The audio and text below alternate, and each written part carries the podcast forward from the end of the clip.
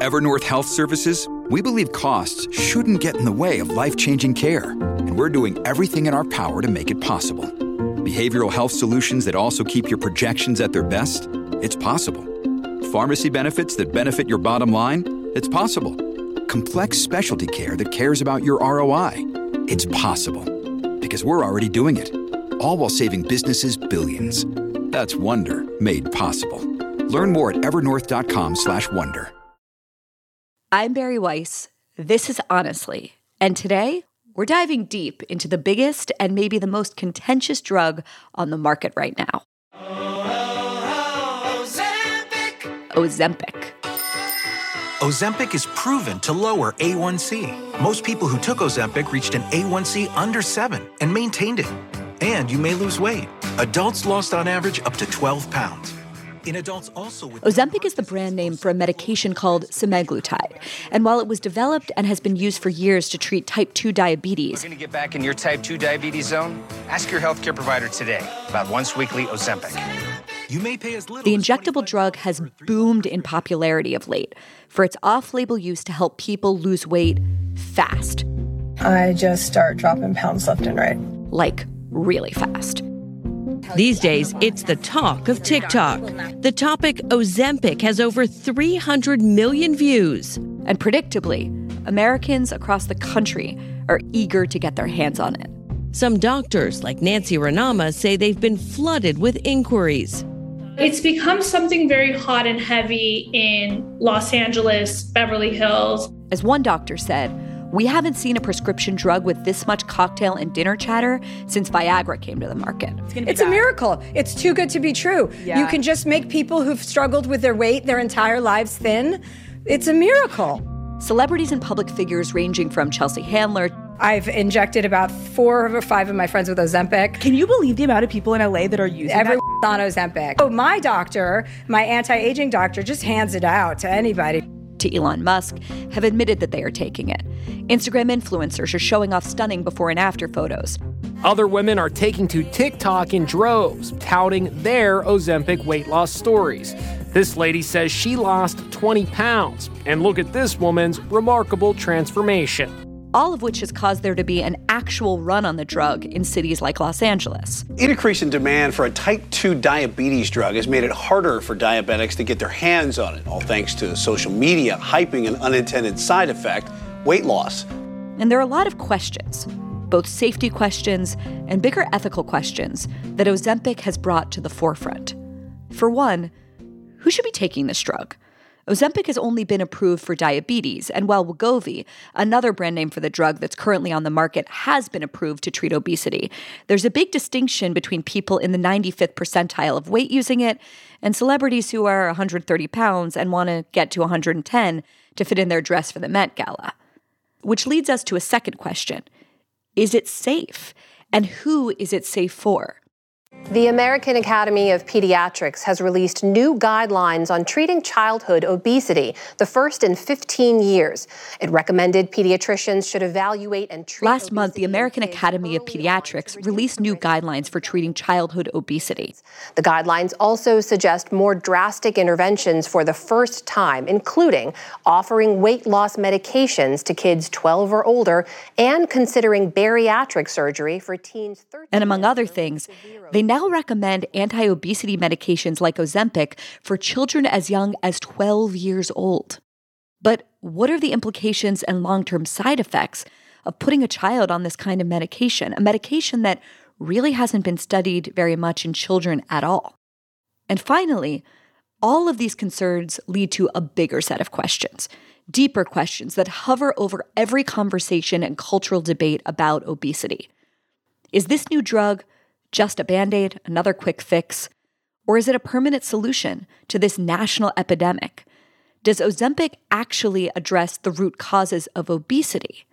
Which begs the really big question what is the root cause of obesity? The number one cause of obesity is genetics. That means if you are born to parents that have obesity, you have a 50 to 85% likelihood of having the disease yourself, even with optimal diet, exercise, sleep, management. Last month, 60 Minutes ran a story with a Harvard doctor named Fatima Cody Stanford. She's one of the most highly cited scientists in the field of obesity. And she claimed on 60 Minutes that obesity is a brain disease and that the number one cause of obesity is genetics. It's a brain disease. It is? It's a brain disease. And the brain tells us how much to eat and how much to store. So, willpower? Throw that out the window. My last patient that I saw today was a young woman who's 39 who struggles with severe obesity. She's been working out five to six times a week consistently. She's eating very little. Her brain is defending a certain set. Now, mind you, Dr. Stanford is a paid consultant of the drug company that happens to make Ozempic and Wegovy. The thing is, it's not just this one doctor. She's one of many medical leaders in America now pushing a new consensus about the underlying cause of obesity. It's not really about willpower. It's not really about personal responsibility. It's not about calorie intake or exercise or healthy lifestyle choices. It's now conceived as an illness, and like other illnesses we're afflicted with, the solution is medication. Now, my guests today don't all agree with that and they're here today to debate these very complicated and important questions. Dr. Chika Anekwe is an obesity medicine physician at Massachusetts General Hospital and an instructor in medicine at Harvard Medical School. Dr. Vinay Prasad is a hematologist, oncologist, and a professor at the University of California, San Francisco. His most recent book is Malignant How Bad Policy and Bad Evidence Harm People with Cancer. And lastly, Calley Means is a former consultant for food and pharma companies who now works to expose their practices and to incentivize healthy food as the foundation of health policy. As you're about to hear, today's conversation gets really heated at times, and I want to say off the bat, as perhaps is unsurprising, I don't fully agree with any one of my guests. At times, I'm sympathetic to each of their individual arguments. But the reason I brought them here is that I think this debate is really important, and I see value in hearing all sides of this conversation. We'll be right back.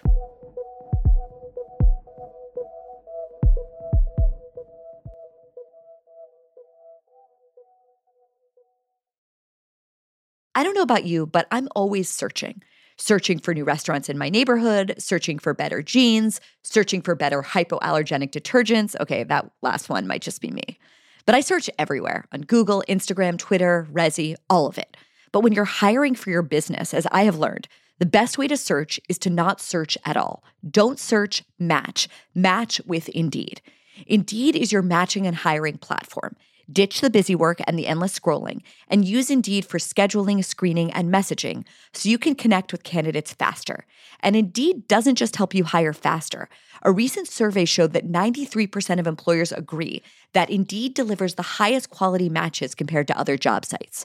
Indeed's matching engine constantly learns from your preferences, so the more you use Indeed, the better it gets. Listeners of the show will get a $75 sponsored job credit to get your jobs more visibility at Indeed.com slash honestly. Just go to Indeed.com slash honestly right now and support our show by saying you heard about Indeed on this podcast. Indeed.com slash honestly.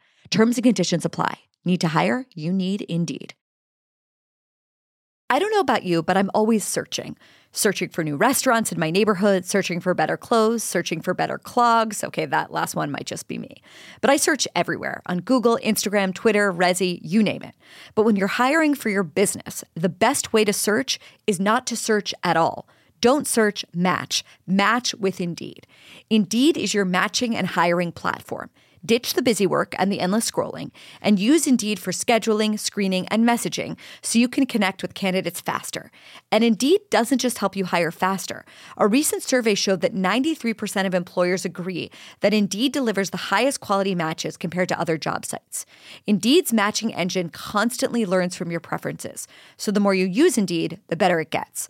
Listeners of this show will get a $75 sponsored job credit to get your jobs more visibility at Indeed.com slash honestly. Just go to Indeed.com slash honestly right now and support our show by saying you heard about Indeed on this podcast. Indeed.com slash honestly. Terms and conditions apply. Need to hire? You need Indeed. Let's start with the basics here. A lot of people have heard of Ozempic, but they don't know how it works. What is this drug? How does it actually work? How does it help people lose weight? Chika, let's start with you. Sure. So, Ozempic, or also known as semaglutide, is a, what's known as a GLP-1 agonist, which stands for glucagon-like peptide-1 agonist. So this medication is based off of a hormone that's naturally produced in the GI tract, and it's normally produced um, after meals, and it helps you feel full. But the naturally occurring hormone only lasts on the order of minutes but the medication version of it is more stable and lasts much longer and so keeps you fuller. So basically how it works is it slows down how quickly food exits out of the stomach, making you feel fuller for longer and decreasing the amount that you're able to eat. So people realize they're just not as hungry as they were previously, their portions are smaller, but they're not having to impose a self restriction or feel hungry in order to achieve that. And so its effects are dramatic. It, people say things like it turns off the brain chatter, it just takes food off of people's minds. And so you can live your life without thinking about food. There's almost a dozen other FDA approved anti obesity medications right now on the market in America. How is this drug different from what's currently offered? Its efficacy is just much greater. And so we've been using it, what we call anti obesity medications for decades. Some have you know varying levels of success and varying levels of efficacy um, and some cause well they all cause side effects of, of their own and just because each medication has a potential to do that uh, but the amount of weight loss that you can see with the injectables semaglutide in particular is just way beyond what other medications have been able to achieve. So the trial results with semaglutide showed the average uh, weight loss was about 15% body weight compared to some of the other oral medications, which showed maybe like three to five, at the most, I'd say maybe 7% body weight reduction. Okay, real briefly, what are the side effects for this drug? Because we've heard everything from horrible nausea to the New York Times ran a piece about how it makes you look really old. What's real? What isn't real? You know, I think the commonsensical approach that I feel is if something is this effective, you know, if you're making this kind of deal with the devil, there's got to be something really bad at the other end of it. What are the side effects that we know about, and what are the side effects that are sort of open questions? The GI side effects take the cake for sure. So, nausea is the most common, and that makes sense when you think about how the medication works. When you feel really full, sometimes that can really just make you feel nauseous in and of itself. So, that's that's the number one side effect. And then it kind of ranges from constipation for some people to diarrhea for others, uh, maybe a sense of dyspepsia or like stomach upset, heartburn type of sensation. And a lot of these effects are actually also related to what you're eating. So if you tend to, if you try to eat above and beyond what your body's telling you, you tend to get worse effects. And similarly, if you eat high fat or high sugar foods, it tends to uh, worsen these side effects. As for the aging side effect, that's not something I had actually seen before that New York Times article came out. And I suspect it's really just a result of the loss of fat from the face. So, like you know, the sagging skin that you get when when you lose weight, no matter what the mechanism. But maybe because it's occurring uh, much more quickly than people are used to it happening, it might be more dramatic. So beyond nausea and diarrhea, and maybe having a especially uh, accentuated cheekbones, am I right in my intuition, Calley, that this is too good to be true? Yeah, so up until this point, um, I'm in agreement with, with Dr. Anekwe, and I just kind of want to back up just, just to what this drug does. I'm in agreement, as she said, it makes you eat less food, and it really has the patient take the mind off of food. And as Dr. Anekwe and her colleagues at Harvard have recently written, um, they actually recently wrote, quote, if you have obesity, remember it is a disease, not the result of choice or lifestyle. And I agree, this is what the drug does. It makes you eat less. What I'm concerned about is the misdiagnosis of obesity as the disease to be treated and not a symptom of underlying metabolic dysfunction. You know, what's happening in society writ large is that eight of the 10 leading causes of death are food related conditions. And obesity is not really the cause or really the disease to be treated, it's a, it's a symptom. Uh, it's the same branch of the diabetes, cancer, kidney disease, you know, autoimmune conditions, these things we're seeing exploding. And I just want you to envision, right? And and, and it's it's actually being uh, promoted for for much more than the 95th percentile. Actually, uh, what the guidance is saying is that for overweight children, even uh, much much larger percentage that have had you know failed dietary interventions, and everyone would attest to that, that the drug should be prescribed and paid for by taxpayers. So it's much much larger than the upper five percent. And and I just want you to imagine a child. This is what concerns me about the drug, is that if you have a child, and they're eating inflammatory food, they're eating processed food. And you go into the Harvard, you go into Dr. Anekwe's clinic and they say, This is a disease, we're going to treat you. By the way, this is a treatment for life. That child is actually almost being instructed that diet doesn't matter. They're going to lose weight, but they're continuing to test, feed their cells with processed food. And the reason we're getting sick, the reason life expectancy is going down, is because we're feeding ourselves with processed food. So actually, this is a moral hazard.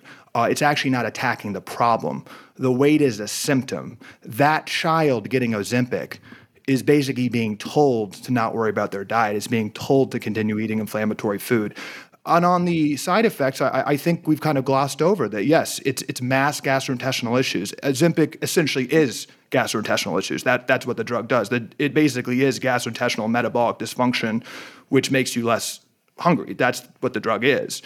Um, I just want to put a quick point about the gastrointestinal dysfunction. 95% of the serotonin in our body, which regulates our contentment, which regulates our outlook on the world, that's not produced in the brain, that's produced in the gut. So you're also seeing an increase in depression on semaglutide. And that's very predictable because any gastrointestinal issue is generally associated with depression because that's where the serotonin is made. So we're absolutely, I think, Doctor, you'd probably agree with this, we're going to see an increase in depression and potentially suicide among teens as, as we mass prescribe this drug because it's literally acting on the center in ways we, I don't think, fully understand. And another side effect, you could call this a side effect, is that you, the instructions, correct me if I'm wrong, are that you're not supposed to go off of this drug. So you know, there, there's big metabolic problems. Uh, I think that we don't even know what the causes are if someone goes off this drug. The diabetes patients are instructed to be on it for life. So if, you know, a 12 year old, which these are being pushed on now, goes on this drug, correct me if I'm wrong, the, the guidance, the standard of care is that they don't go off of it. Calley, there's a tremendous amount in there, including the new AAP guidelines, which you're referencing, which recommend this for 12 year olds and even gastric bypass for kids 13 years old and over. You mentioned the question, which to me is the most interesting question in this conversation Is obesity the result of genetics and a kind of disease? Is it the result of personal responsibility and willpower? And then also, it's something that I hadn't really known, which I want to get to now too, which is the question of serotonin and its location in the gut and not the brain, which is news to me. I want to get there. I'd like to stay just for one more second, if we could, on the drug itself, because I think there's a tremendous amount of like noise around it. And I just want to get super clear on on what it does and what it's actually approved for, right? So semaglutide was only approved by the FDA about 5 years ago in 2017. And my understanding is that it hasn't actually been tested for the way many people are using it, which is weight loss, right? And it seems like we've seen this movie play out before. You think about Olestra in the 1990s, this fat free additive that turned out to cause, among other things, poor absorption of essential vitamins and caused abdominal issues. Or even more recently, the FDA had to remove lorcaserin, I hope I'm pronouncing that correctly, from the market because of an increase in cancer risk. So my point is this it doesn't seem like there has ever been in American history and human history a miracle weight loss drug without unintended or harmful side effects. Do you believe, Chika Vinay, that this is going to be different? Well, what we have for long term data so far for the GLP 1 agonists is that they have shown a decreased risk in cardiovascular outcomes, including stroke, heart attack, both fatal and non fatal stroke and heart attacks. In terms of the uh, serotonin piece, yeah, I think there's the, there's definitely a more work to be done in terms of truly elucidating the long term effects. There hasn't been so far reported an increased risk of suicidality or suicidal ideation, and it's not something that I've seen in my practice either. There's a difference between the expression of some of these hormones and the you know actual long term effects of what they're actually producing or what the outcomes are in terms of behavior. So I think counseling goes a long way in terms of giving people the information that there's a potential for these outcomes and monitoring. So just as you would with any treatment option, there's always risks and benefits. And if, as you said, weight loss is a symptom as, as opposed to as the disease being treated, that can be, I think, something we can address further. But we know that there are risks associated with being at an excess body weight, um, metabolic risks, and risks of other comorbid conditions developing. And so, if you're mitigating one risk and potentially increasing another, it's up to that discussion between the patient and the doctor to decide if, if it's worth it to pursue that. And that's something that you can discuss with the patient, the parents, if that's the, the age set that you're looking at, um, in order to really determine what's the best approach for that patient. The idea that the risk of suicidal ideation or depression or anxiety would be worse on this drug than it would be just from being horribly overweight, that is deeply counterintuitive to me. It seems that a person or a patient would be tend to be very depressed if they are morbidly obese and that perhaps Calley you're right about the serotonin being in the gut and we're fucking with that but that the risks of suicidal ideation anxiety and depression would be so much worse remaining morbidly obese. Bari, the, the, the rise in depression, the reason I think you can tie 25% of teenagers now reporting that they contemplated suicide during COVID and the fact that 25% of the American people are now in a mental health condition. This is correlated with not with obesity, but metabolic dysfunction. Metabolic dysfunction is cellular dysfunction, and 20% of our energy is created in the brain. I think you're actually really actually going down a dangerous territory here to, for us to think and for, for the medical community to tell us that obesity is the reason, you know, that we're depressed. That we're depressed, a huge contributor, is that diabetes, metabolic dysfunction, that literally is dysregulation in our brain. And that is a key root cause. So just taking a symptom of obesity when there's still metabolic dysfunction happening in that child, when 15% of children still have fatty liver disease, where there's depression, you know, huge problem. That's not obesity related. It's metabolic dysfunction related. And thinking we're actually solving one of the symptoms and, and, and taking it off our plate, that's actually very dangerous. Um, we've got to understand and identify that if you have prediabetes or diabetes, you are much, much li- more likely, whether you're obese or not, to have depression and suicidal ideation because literally that means that the cells in your brains are malfunctioning. That is the problem in this country right now. And we really need to I think, be clear. And th- we're obfuscating, I think, that point with this pinning obesity as the problem in and of itself. Vinay, I think you wanted to jump in with something. I want to talk about the suicidality in a second, but I just want to draw a distinction up front. I mean, these drugs, semaglutide and the GLP 1 agonists, were originally developed as a diabetes drug, and they work really well there. They have weight loss, they improve A1C, which is the sort of sugar in the bloodstream, and they even lower cardiovascular events, um, as, as the doctor was pointing out. And so I think doctors have a lot of comfort in prescribing these drugs, you know, for somebody with type 2 diabetes who may also be overweight. I think the question is, what do we know about these drugs if you take it at the age of 12 and take it 10 years or 20 years? And I think we have to acknowledge there's a lot we don't know about what side effects may occur with 10 or 20 years of use. As for the suicidality, I think we should point out Wegovy, the FDA package insert, does say to monitor for suicidality, it's based on very thin data. We've just had a few suicidality events. Maybe it looked as if it was slightly worse on the Wegovy arm than placebo arm in the study in adolescents. I think you got to take that with a grain of salt. I wouldn't conclude that it increases suicidality just yet, but I do think providers would have to be vigilant about that. And I do think we, you know, there are lots of things that contribute to teenage depression. I don't think we're going to be able to get to the bottom of that here. Obesity may be a factor, changes from pandemic may be a factor, so many things. Um, that's a broad question. When Wegovy was approved by the FDA in the summer of 2021, there was a flurry of media attention around what seemed to be its almost miraculous results. One doctor declared it in the New York Times a game changer, though he was a paid advisor to Novo Nordisk, the drug company that makes the drug. Uh, the BBC ran a story saying that this drug marked a new era in treating obesity. And so my question is this Is Ozempic a long game approach to weight loss, a long term approach to weight loss? Or is it just a short sighted quick fix that appeals to our Amazon Prime culture? Right?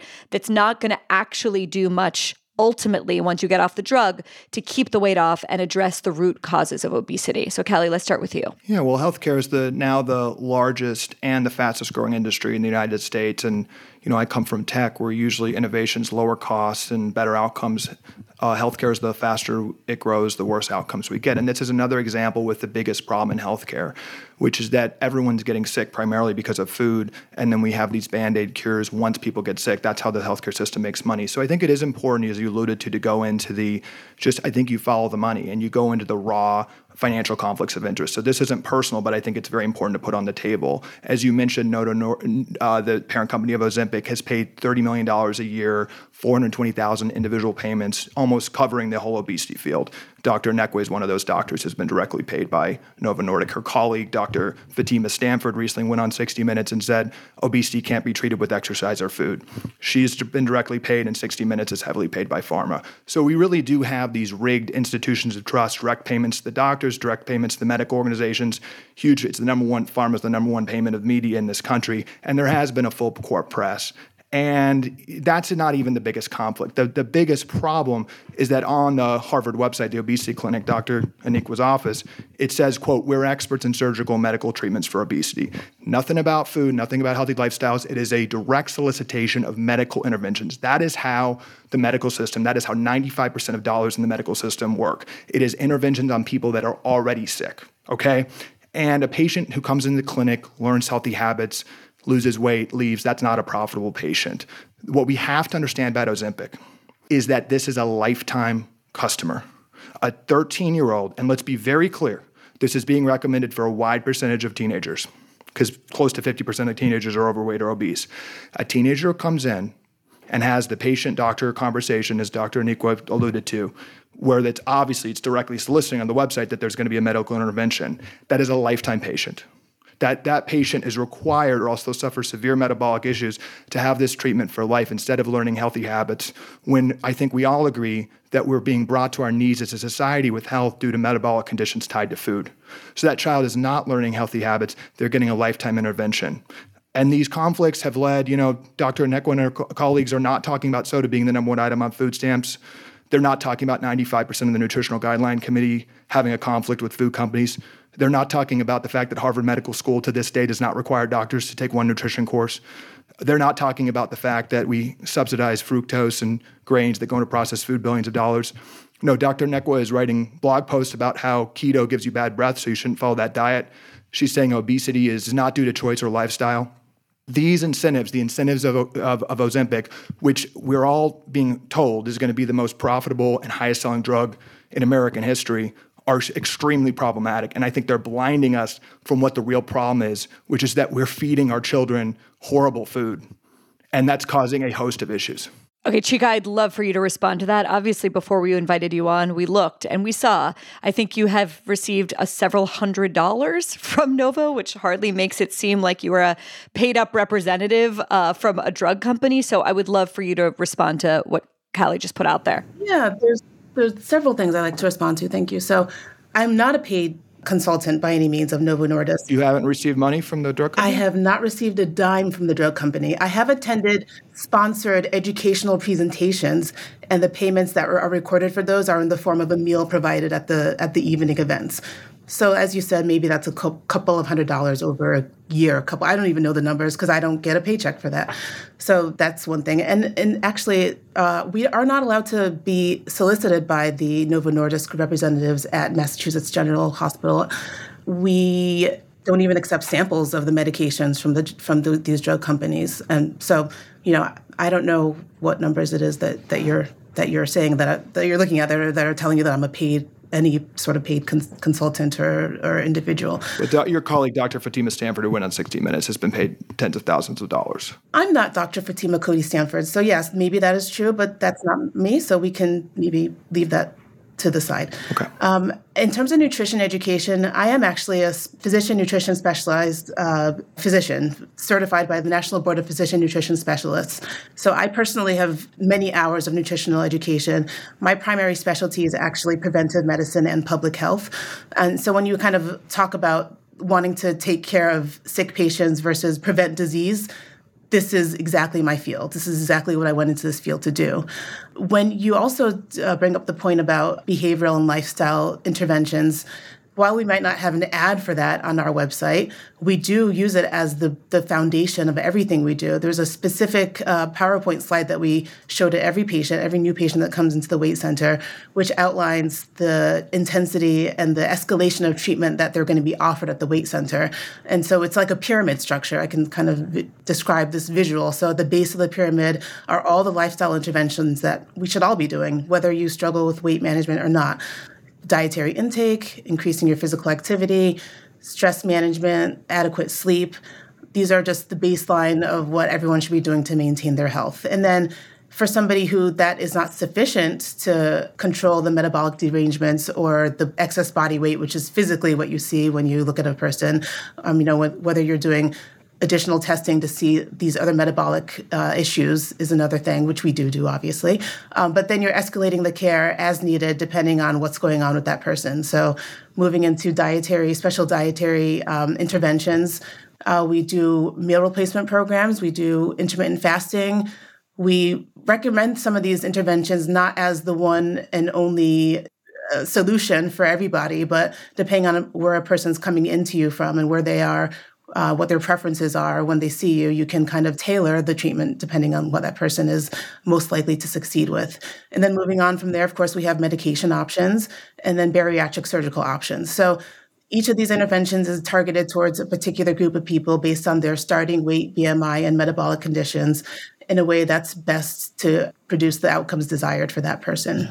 You know, I think I fall in between these two in, in sort of the broader philosophy, but I just wanted to make a couple of points. I mean, one point is that I think acknowledging that obesity may have some genetic component is fine and is probably true, but I don't think anyone finds it plausible to believe that the market uptick in obesity is not linked to some of the things that Calley's pointing to changes in lifestyle and food and nutrition. And I think we have to acknowledge that. That is the case. I, I just don't see any way around it. Genetics did not change dramatically in 25 years, yet obesity has. So I think that's what. But uh, Chika, do you agree with that? Absolutely. Yeah. So, so Chika, I just you do disavow the 60 Minutes piece that said that wasn't the case then.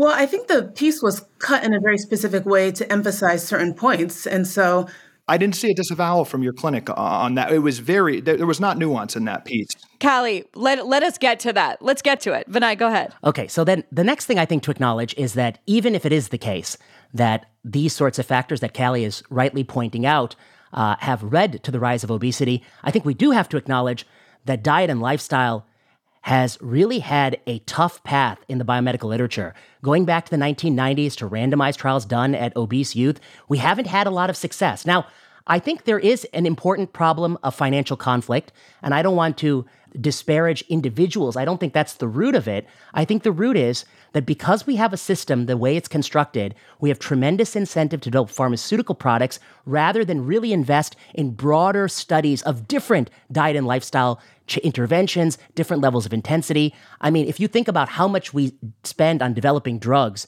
and how much we spend on trying to change our lived environment, change how much we exercise on the way to and from school, change the sorts of things we eat, it's not even balanced or fair. And I think the reason why many of us intuitively think that if you could solve it with a pill or you could solve it with diet and exercise, perfectly, many of us would lean towards diet and exercise. Why? And I think it's the point that you made, Bari, which is that the history of medicine sort of makes us worried that there is no magic bullet and there is some unanticipated side effect you're not aware of with the pill. But to my knowledge, there is no unanticipated side effect of just getting out there, getting healthy, eating better food. You know, so I think that's why we have that intuition that all things being equal. But I think to Chika's point, we've tried very hard and nothing has really worked as well as this drug. Now, that said, my last point is I do disagree with the AAP. I don't think you should go to 12. I think the recommendation is premature. I think the evidence is lacking, and we can talk more about that. Yeah, we're going to get there in a second. More than 40% of Americans today are obese. Like, that is an absolutely staggering statistic. I would love just a quick round robin here of how did we get there in a few sentences, each of you? How did we get to a place where more than 40% of people in this country are obese? Vinay, we can start with you. This is a deep question that speaks to many of the subsidies and way in which American life is constructed. I mean, we have removed walking from our lives. We go from car to car. We go from place to place. We have the availability of low cost, ultra processed, highly available foods. Those foods taste better. They're more pleasurable than eating an apple. Um, they are marketed heavily to young children. I think Calley's right that sugar sweetened beverages are a major problem, uh, has not been adequately tackled. And all of the incentives in farming and agriculture and nutrition and school lunches have all favored cheap, empty calories. And combining that with taking us out of a lifestyle where we get any exercise, I think has been catastrophic. And we have you know, for all those reasons, I think we are in this predicament where obesity is a huge problem. And then the last thing I'd say is the one thing I think we all agree is that obesity is a huge problem. That's a step in the right direction because there's some people who'd have us believe obesity is not a problem at all and we should just, you know, be healthy at any weight. And I think that's also a problematic ideology that's entered the fray. Chika, anything you want to add to what Vinay said about how we got here?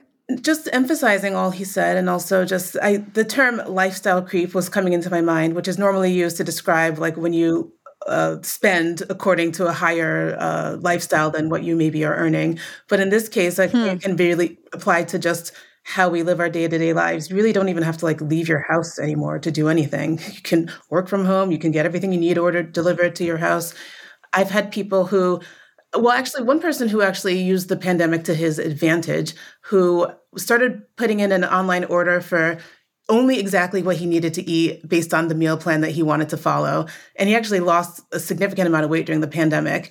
But it could really go in the opposite direction where you just kind of do whatever you want. Nobody's there to see you. You can place your orders and not not have to answer to anyone really in this day and age.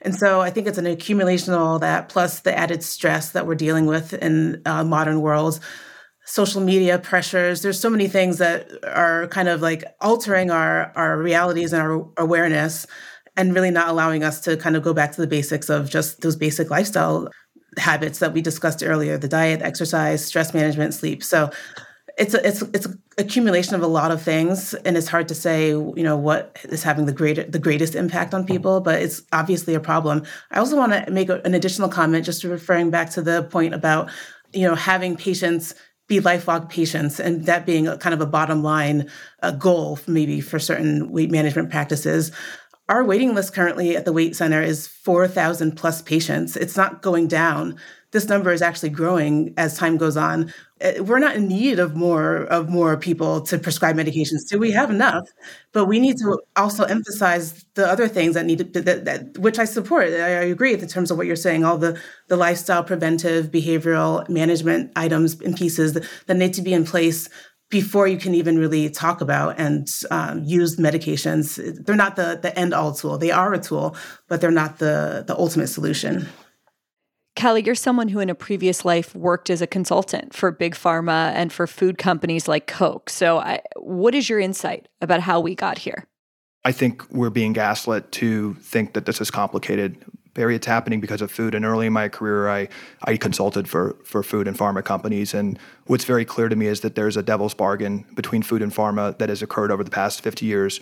Food companies want food to be cheaper and more addictive We've totally changed our food supply to three core ingredients added sugar, highly processed grains, which turn into sugar in the bloodstream and make the food more addictive, and inflammatory seed oils. That's been a total change in the past 100 years, evolutionarily unprecedented.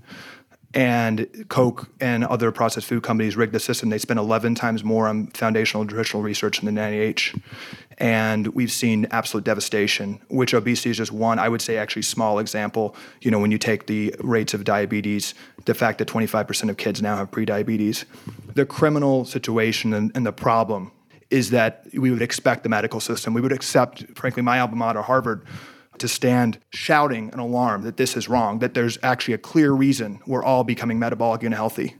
But instead, it's just very simple that the growth of the medical system is based on interventions on sick folks, and people have been getting very sick on food. And the experiment of medicalizing chronic conditions over the fa- past 50 years has been an utter failure.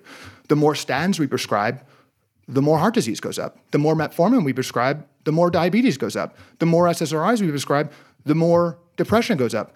Ozempic is not going to increase life expectancy or in, decrease diseases for children that are given it and, and, you, and told that they don't have to worry about what they eat.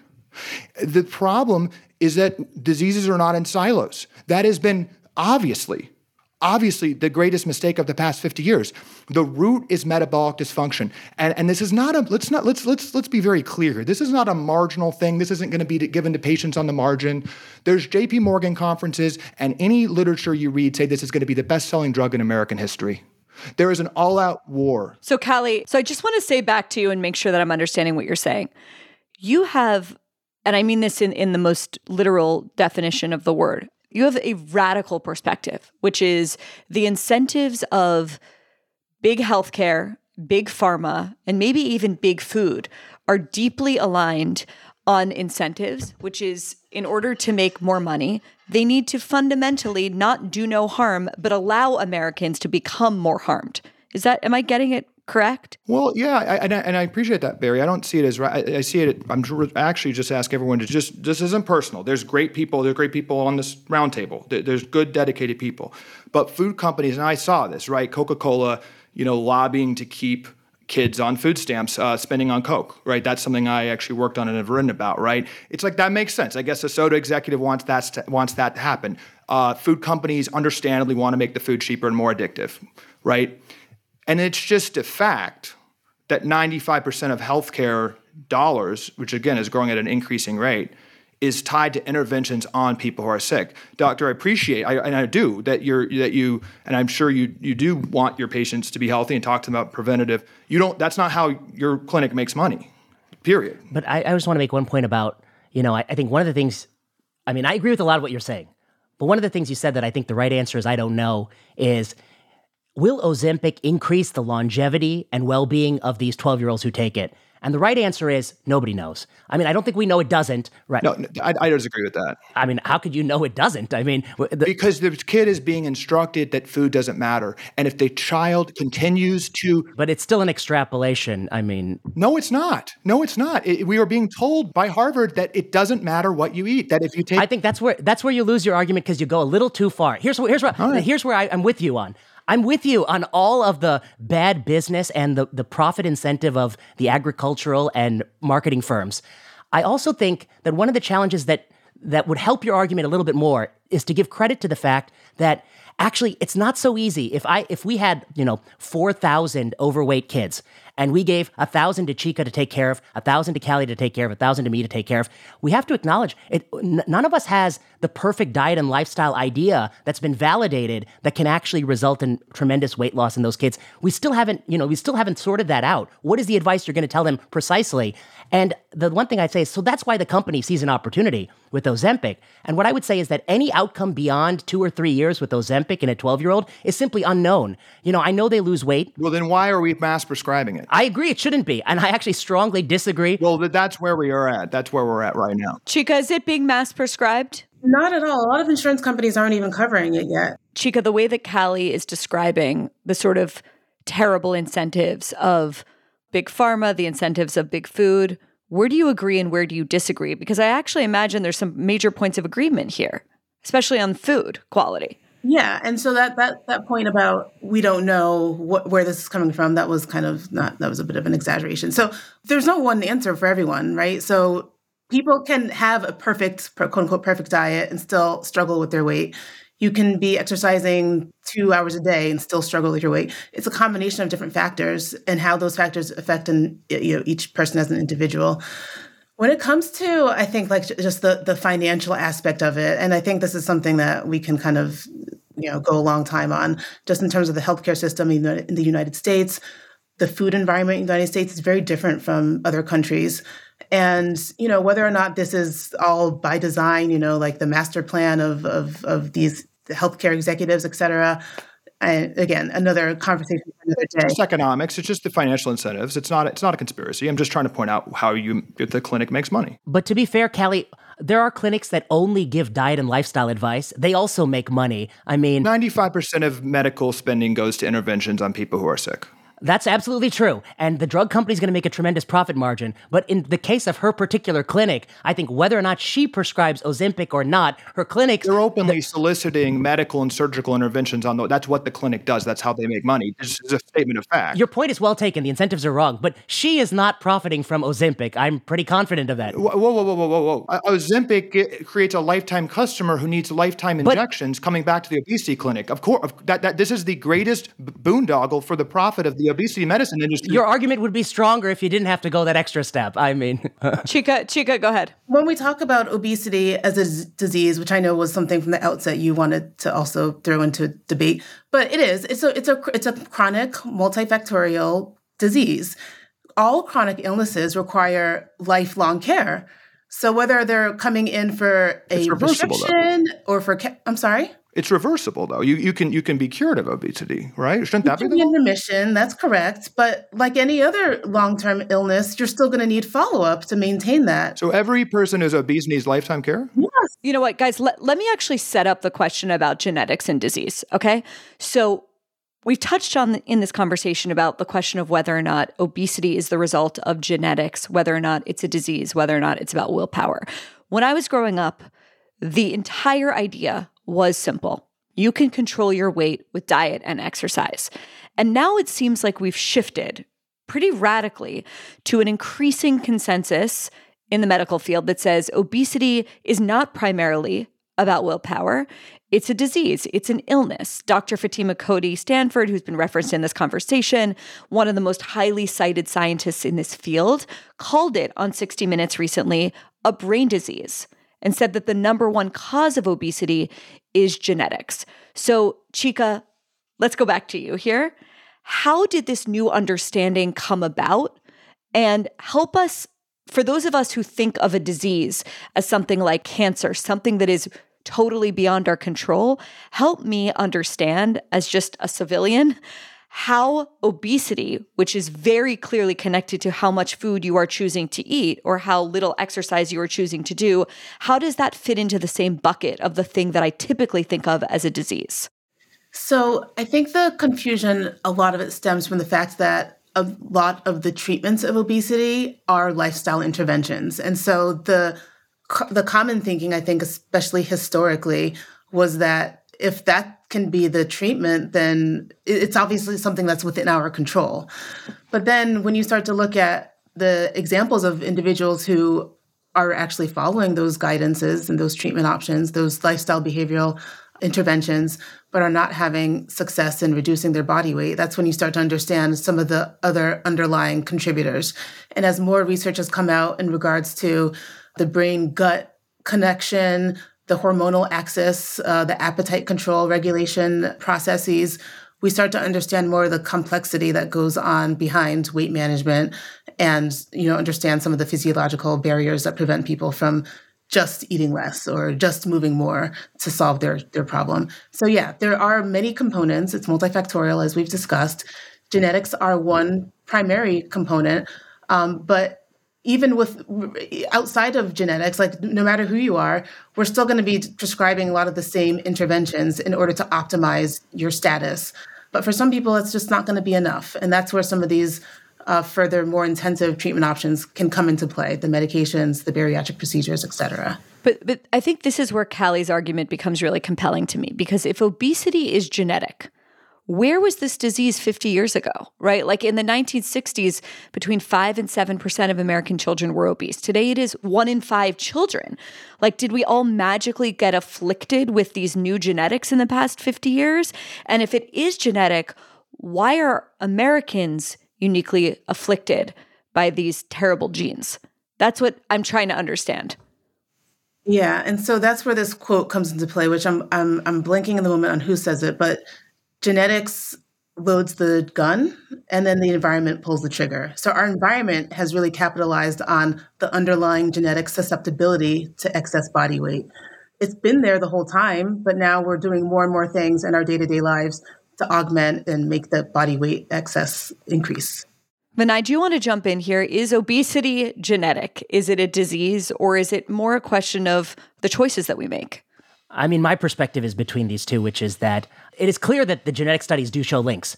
But to your point, I think you just can't get around that central thesis, which is that genetics did not change from 1960 to now, but obesity has changed a lot.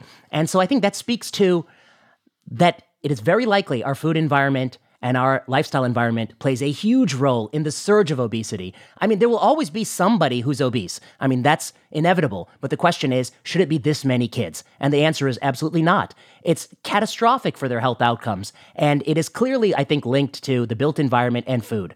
And so that I don't dispute. I'll just say one more thing about the nutrition. I think the financial bias does play a role here. And that's is if you think about how big a problem obesity is, how many studies should we have had on this topic?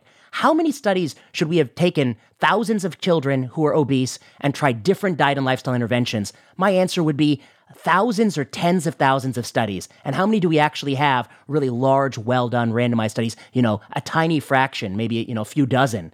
And that is the bias of the system, which is that we're not even studying this an ounce of what we ought to be because we are so complacent in this agricultural subsidy system. Vinay, as a consultant in DC for food and pharma companies, I help steer what ended up being billions of dollars from food companies and pharma companies to places like Harvard, Tufts, many other elite institutions.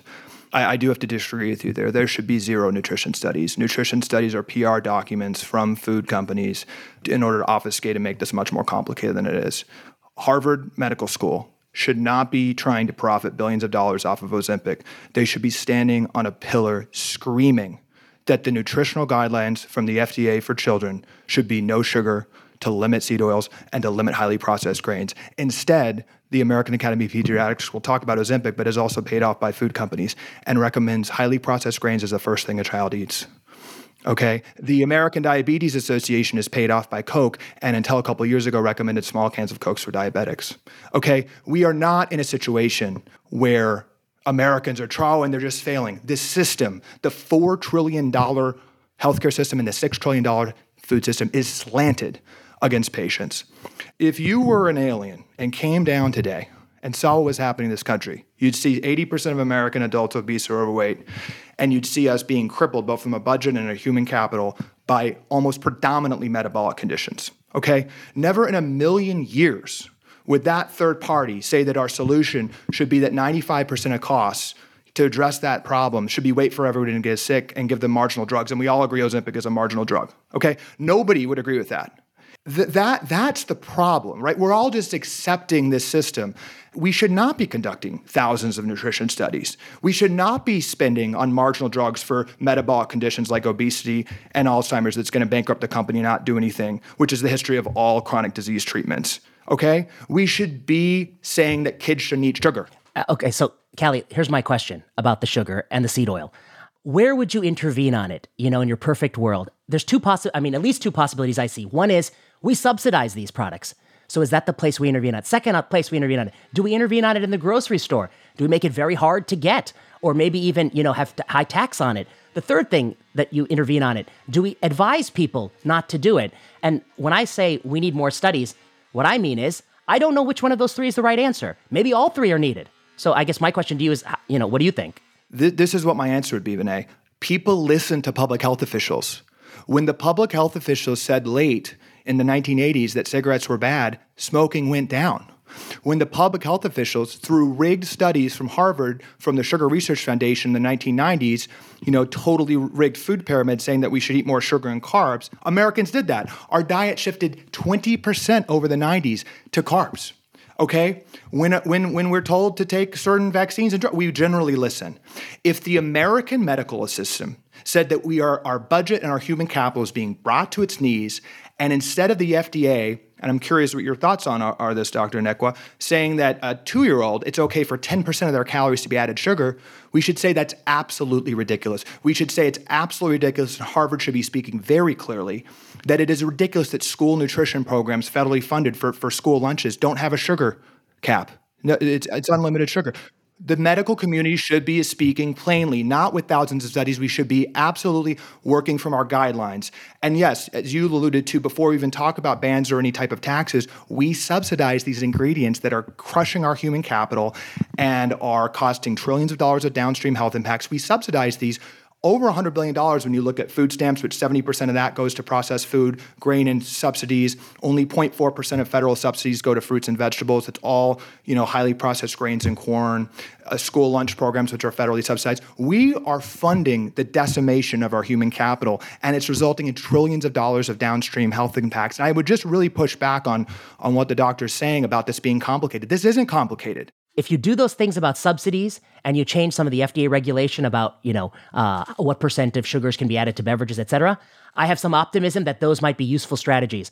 But if the strategy is merely to tell people, don't eat sugar, don't eat seed oil, I don't think you're going to get very far because I think a lot of people have already heard that advice for the last seven years or eight years. You know, that's when yeah. the advice changed, and it didn't change anything. Calley, I want to I want to just push back a bit on the claim that this isn't complicated because here, here's what does seem complicated to me dieters and diets don't usually it doesn't usually work out, right? 65% of people that diet return to their pre-diet weight within just a few years. I am one of those people as a yo-yo dieter my entire life, as a lifelong Weight Watchers girl, as someone that has Noom. I mean, I've tried it all, right? And only 5% of people who lose the weight on restrictive diets keep the weight off. So, I guess I'm wondering how is just telling people don't do these things a solution when even those who try to not do those things gain the weight back? Well, sugar consumption has gone up 100x in 100 years. And our food has literally been weaponized by, by a highly, highly addictive drug. So this is really, really hard, right? Uh, sugar is a highly addictive drug that has been exponentially added to our food. Um, and our food, it's it's not hunger we feel, it's addiction, you know, and I feel it too, right? Um, you know, and it's very hard to get off these drugs. So, so, so, so, Bari, I just think, I just think it is an important first step for the medical community to bond together and say that as a public policy matter, we should be working to make food less addictive and not, for instance, paying for school lunches that have unlimited amounts of sugar. Get this addictive chemicals out of our food. There's some famous photographs and obviously there's a just like a hilarious cultural stereotype of 50 or 60 years ago you're a pregnant woman you're in with your OBGYN and the guy is smoking cigarettes as he's like checking you out. Do you think Calley that like our attitude towards sugar seed oils carbs is going to be remembered in exactly the way we remember that smoking doctor 50 years down the line Absolutely. The only difference between an image of a bunch of kids looking like a bunch of meth heads around a birthday party or on a cake and smoking is that what's happening with sugar and our food is an order of magnitude worse. It is decimating our country. Like healthcare is 20% of GDP growing at an increasing rate. Our eyes gloss over, but that's going to be 40% of GDP in 15 years. It's not slowing down. It's all tied to food. So Chika, uh, you know, given that this is what you do day in and day out, do you actually see any evidence about what Calley is saying that sugar, seed oils, processed foods are at the root cause of all this? And when you see an image of a one year old, as I'm seeing on my Instagram of so many friends, I have a five month old, giving them sort of a cupcake on their first birthday, that that's the equivalent of handing them whatever Calley's analogy would be fentanyl or heroin. Well, yeah, I, I think that the whole the morphing of the food pyramid over the decades is just evidence of how unserious the government is about actually providing useful recommendations. So I think at this point, most we, we look at these images, we look at the cover of Time magazine over the decades and how it changes. You know, our bodies haven't changed that much over over this time to to have such disparities in what we're recommending. But those basic guidelines that we're talking about, the limiting processed foods, the Kevin Hall study that came out about ultra processed food in the past couple years, that was a big highlight. I think that emphasized all of this this that we're discussing right now limiting added sugars. These are things that I'm saying day in and day out to people. So I think most people, I hear this also, everybody knows what they should be doing, but it's a matter of can you do it and how can you continue to, to try to do it when you're faced with the addiction side of it that we've been talking about in terms of how this food supply has really changed what we want and how we crave what we want and the ability to really avoid those types of those types of things. So yeah, I do agree that we do need more serious recommendations and focus on getting a healthy food supply into people's bodies and having it be the default of what's available as opposed to having to go out of your way and, and really inconvenience yourself to get a health, healthy food intake. But when it comes to how to actually implement that and, and how we can do that in a way that's effective for people that's the question. With the current environment that we're in it's a difficult thing When we return, should children as young as 12 years old be on Ozempic? Stay with us.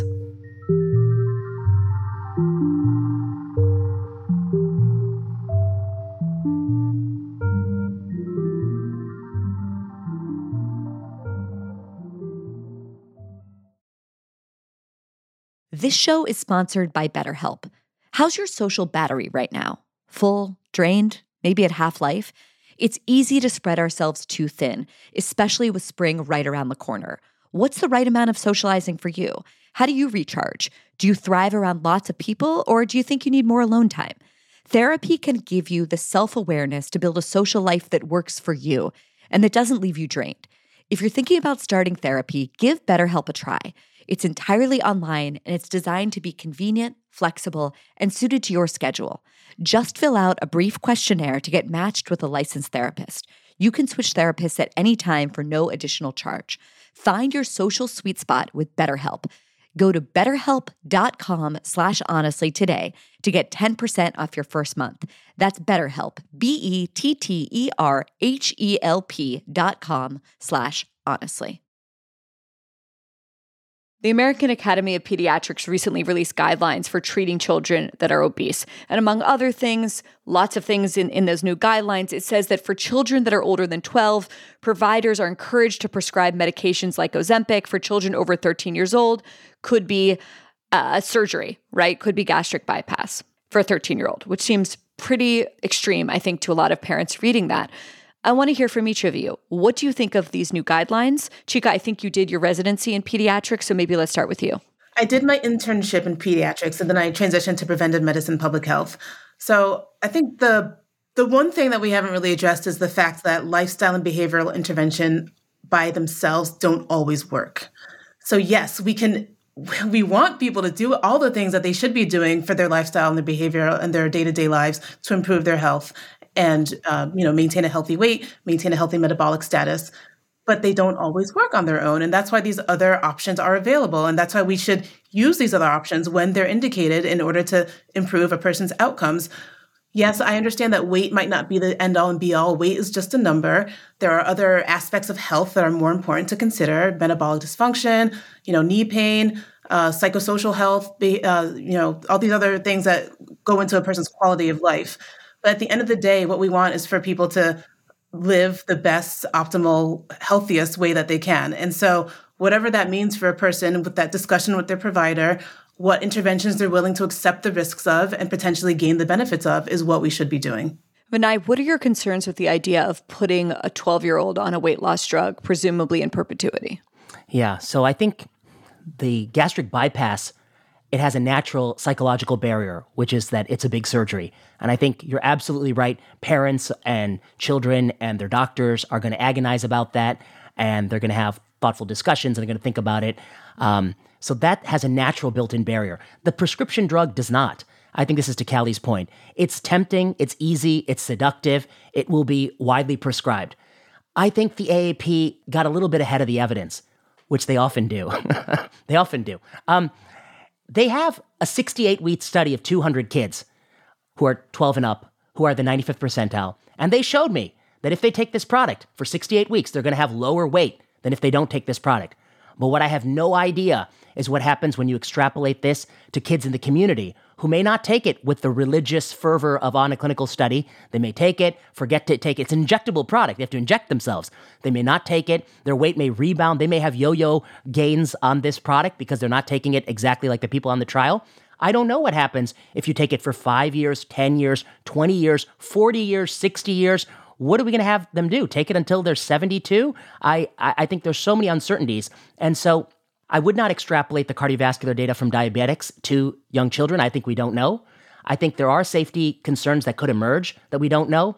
If they get even one safety concern, every one of these things that happen will further undermine whatever credibility institutions have, uh, which is diminished, I think, because of the pandemic, but it'll go even lower. And so I do worry that it's going to be a lot of money and we don't know what we're doing and we're going to create a society of medicated children.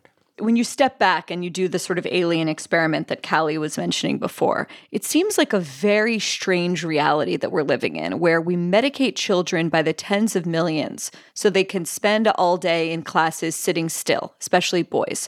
And now, because they're getting fat from sitting still, we're going to inject them with a different medication because they become so overweight. When did this become normal, right? To make children dependent on drugs and big pharma forever. It just seems to me like we're living a bit in the upside down. It became normal when more than 50% of Harvard Medical School's funding somehow comes from pharma, and pharma is the predominant funder of the American Academy of Pediatrics. You know, you say dietary interventions don't work. Let's look at the incentives. The American Academy of Pediatrics is telling them to eat processed grains the, the, you know, a lower income child on food stamps, 70% of that through a rigged system is going to processed food. Their school lunch, through heavy lobbying by processed food companies and deafening silence from Harvard Med School, is serving them absolute garbage. Of course, dietary interventions aren't working. The system's totally rigged against them. And now, parents who are desperate, it's not obesity. These, these kids are metabolically dysfunctional. Their cells are absolutely being destroyed. That's not just obesity. They're dealing with fatty liver disease. They're dealing with depression. They're dealing with a host of other issues. And let's let's be very very clear. The Ozempic parent company isn't funding you and your colleagues. You know, you went to a. I mean, I, I find this argument that a little bit of corruption is okay, but a lot they funded you and they funded your colleagues. No, she went to a dinner.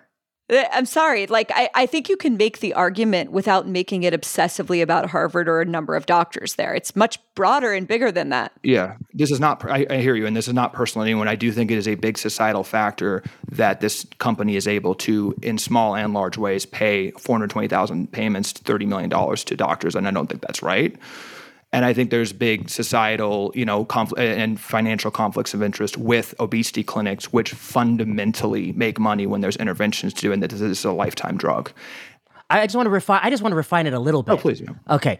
I mean, I actually, I actually do agree that the company shouldn't even be paying for the dinners. I think those should be sort of blocked and prohibited. And I actually astidiously avoid even accidentally eating a meal at some of these companies because I do think it's a problem and that kind of conflict is pervasive.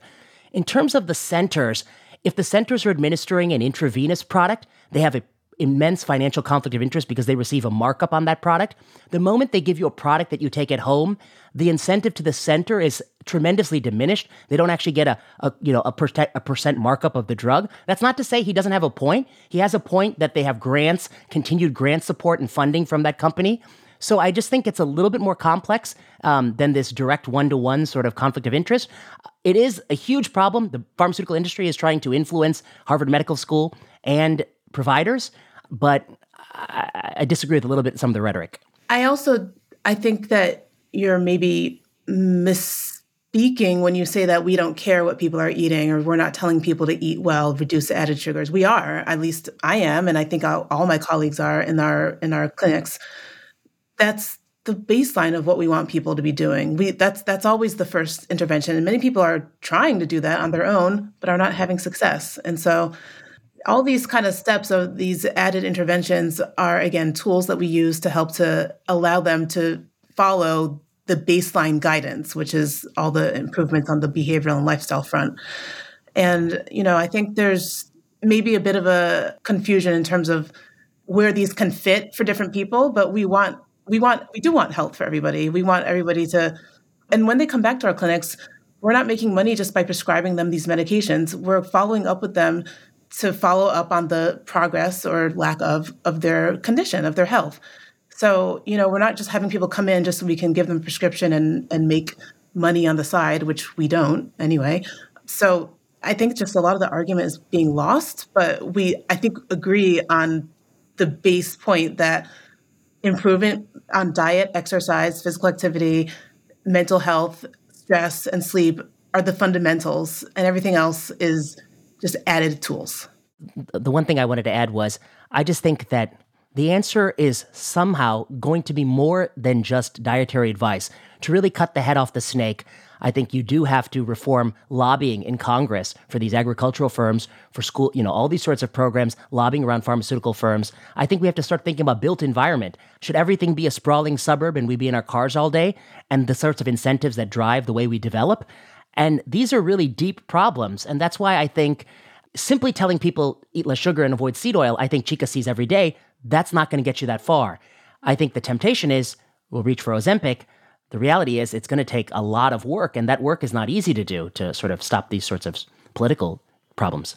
I want to kind of step back and, and look at where we are as a culture. We're living in a country in which one in six Americans take some kind of psychiatric drug, mostly antidepressants. 25% of university students use Adderall, which is astonishing to me. 70% of Americans take at least one prescription medication. And now we're giving them another drug for another problem that a lot of Americans are facing. So I guess I want to ask, you know, are we experiencing a fundamental change in how human beings in wealthy Western countries live?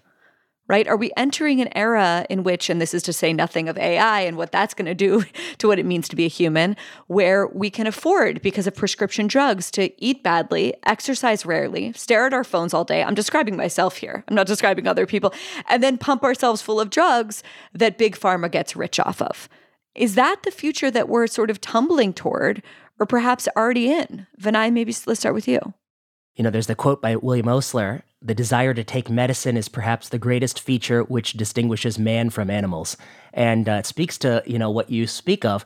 To me, what you're talking about is a dystopia.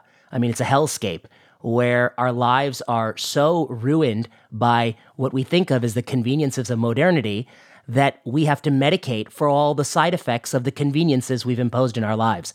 And so to me, it's, it, it is a bleak hellscape you describe. And I hope we're not going there. And I think much of the prescribing you talk about is irresponsible prescribing because the, it's going beyond what the evidence has shown. And that's also really sort of why I fundamentally disagree with semaglutide in a 12 year old. Um, so it's not good, it's not desirable.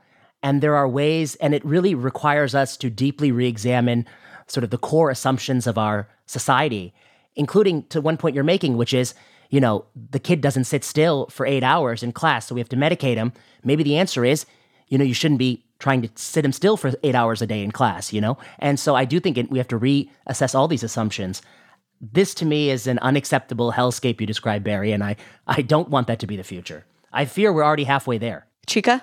Well, I think also this this comes down to the question of the the decision makers, the policy makers, which physicians are just one piece of that puzzle. So yeah, it is the it is up to a lot of these institutions and power wielding um, conglomerates, I guess you can put them, to kind of set the scene, set set the scene for what we want as our population health. And so physicians play a role in some degree in terms of what we're saying day to day, but we don't really have the power as as you know prescribers or providers of healthcare to kind of set the recommendations that are coming up from from from the top down. Certain of us obviously do that that hold those positions, but the majority of people in their day to day practice don't have that type of power. And so what I think we want, and ideally how these medications are supposed to be used are as part of a healthy overall plan as a tool again to allow people to, to do those day-to-day things. But if you're ignoring those day-to-day behavioral lifestyle interventions and advice and you know doing as you please day to day and then using this, these medications as um, an escape or a, a, a solve it solve a a way to solve solve these other problems that's not what they're meant for and that's not what we want them to be used for. Um, and if that's that's the way that things are going that's obviously not what is the ideal scenario. Um, and so there's work to be done to kind of undo the bad habits that have been established and have been permeated through society and it's going to take work and effort to do that. Calley we need to speak clearly here. There's a four trillion dollars of the medical system that wants that that just financially just just as a statement of fact profits off people being sick, and $6 trillion food industry that wants food to be more addictive and that, that's what's going up. And, and you mentioned the political incentives. In more than 50% of US states, the largest employer is a, is a healthcare uh, entity. Healthcare is the largest industry in the United States. The American Medical Association, which represents doctors, is aggressively lobbying for this inter- intervention based system. They're not out there lobbying to, to cut soda on food stamps. right? They're arguing to propel this sick based system, and it's bipartisan. I mean, I was recently in Texas where the governor, who's a Republican there, was arguing or, and, and bragging that the Texas Medical uh, Center uh, the hospital in Houston can be seen from space. Like, like it's seen as this jobs program. There's this force that's leading the medical system to be bigger and bigger, which necessitates, just by definition, more sick patients, which is what's happening. And I just, again, I, I just think, uh, you know, I, I, know that most folks at the obesity clinic or everyone, it wants their patients to be healthy. But the raw economic incentives, is it sounds like what you're saying, is that there's just this population of people that are getting more and more and more sick and they're coming to you for care. I, I think there is a watershed moment, once again, here with Ozempic, where it's the wrong tool. As Bari, all the things she mentioned on all these drugs, I think, Vinay, you said earlier, we don't have the data. We do have the data. Chronic treatments that silo diseases don't work. Ozempic is not going to work. I think that is a statement we can make when we look at the complete and utter failure of, I would say, close to every chronic disease treatment to lower the chronic disease it's trying to treat. So I do think we can go off that data. I think we can really use this moment to not throw up our hands, but but ring the alarm bell. And I would hope medical leaders who who have a voice say, let's hold off on mass prescribing this to teens. And let's be clear that that is what is being that is absolutely what is being pushed for by Ozempic, right? Let's hold off. Let's hold off on approving this for, for anyone you know, until we can really figure out what the root cause of disease is and create public policy solutions for that. And I will say, I am optimistic. We do, we are able to change quickly in America. This is an existential problem that's going to bankrupt our country. We're going to have to solve it one time or another. And I think this is a better moment than any as we're on the verge of having taxpayers fund this ineffective and most expensive drug in American history. This is a moment um, where we can step back and say, hey, do we really want to be using our dollars, you know, for, for this, or do we want to attack the root cause?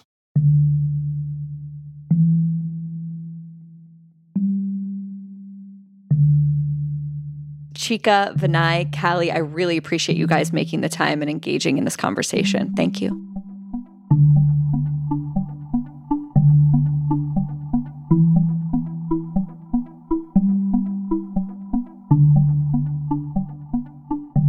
Thank you to Dr. Chika Anekwe, Dr. Vinay Prasad, and Calley Means for joining me today.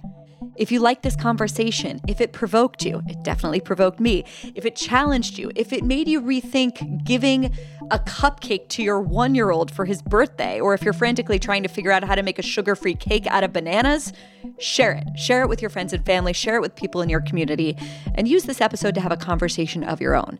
And if you want to support honestly, there's only one way to do it by subscribing to the free press at thefp.com. And one more thing. We are so, so excited to finally announce a podcast that we've been working really hard on over at the Free Press. It's called The Witch Trials of J.K. Rowling. It's a series hosted by Megan Phelps Roper, and it features the most famous writer in the world about one of the most contentious issues of our time gender and sex. There's a lot of toxicity that surrounds that subject, but at the Free Press, we believe in the power of conversation.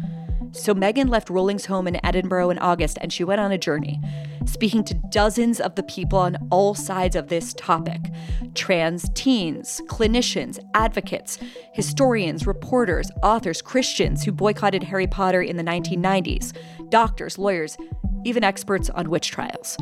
In a moment in our culture where black and white thinking abounds, we think the empathy of this series is essential and we hope you subscribe wherever you get your podcasts.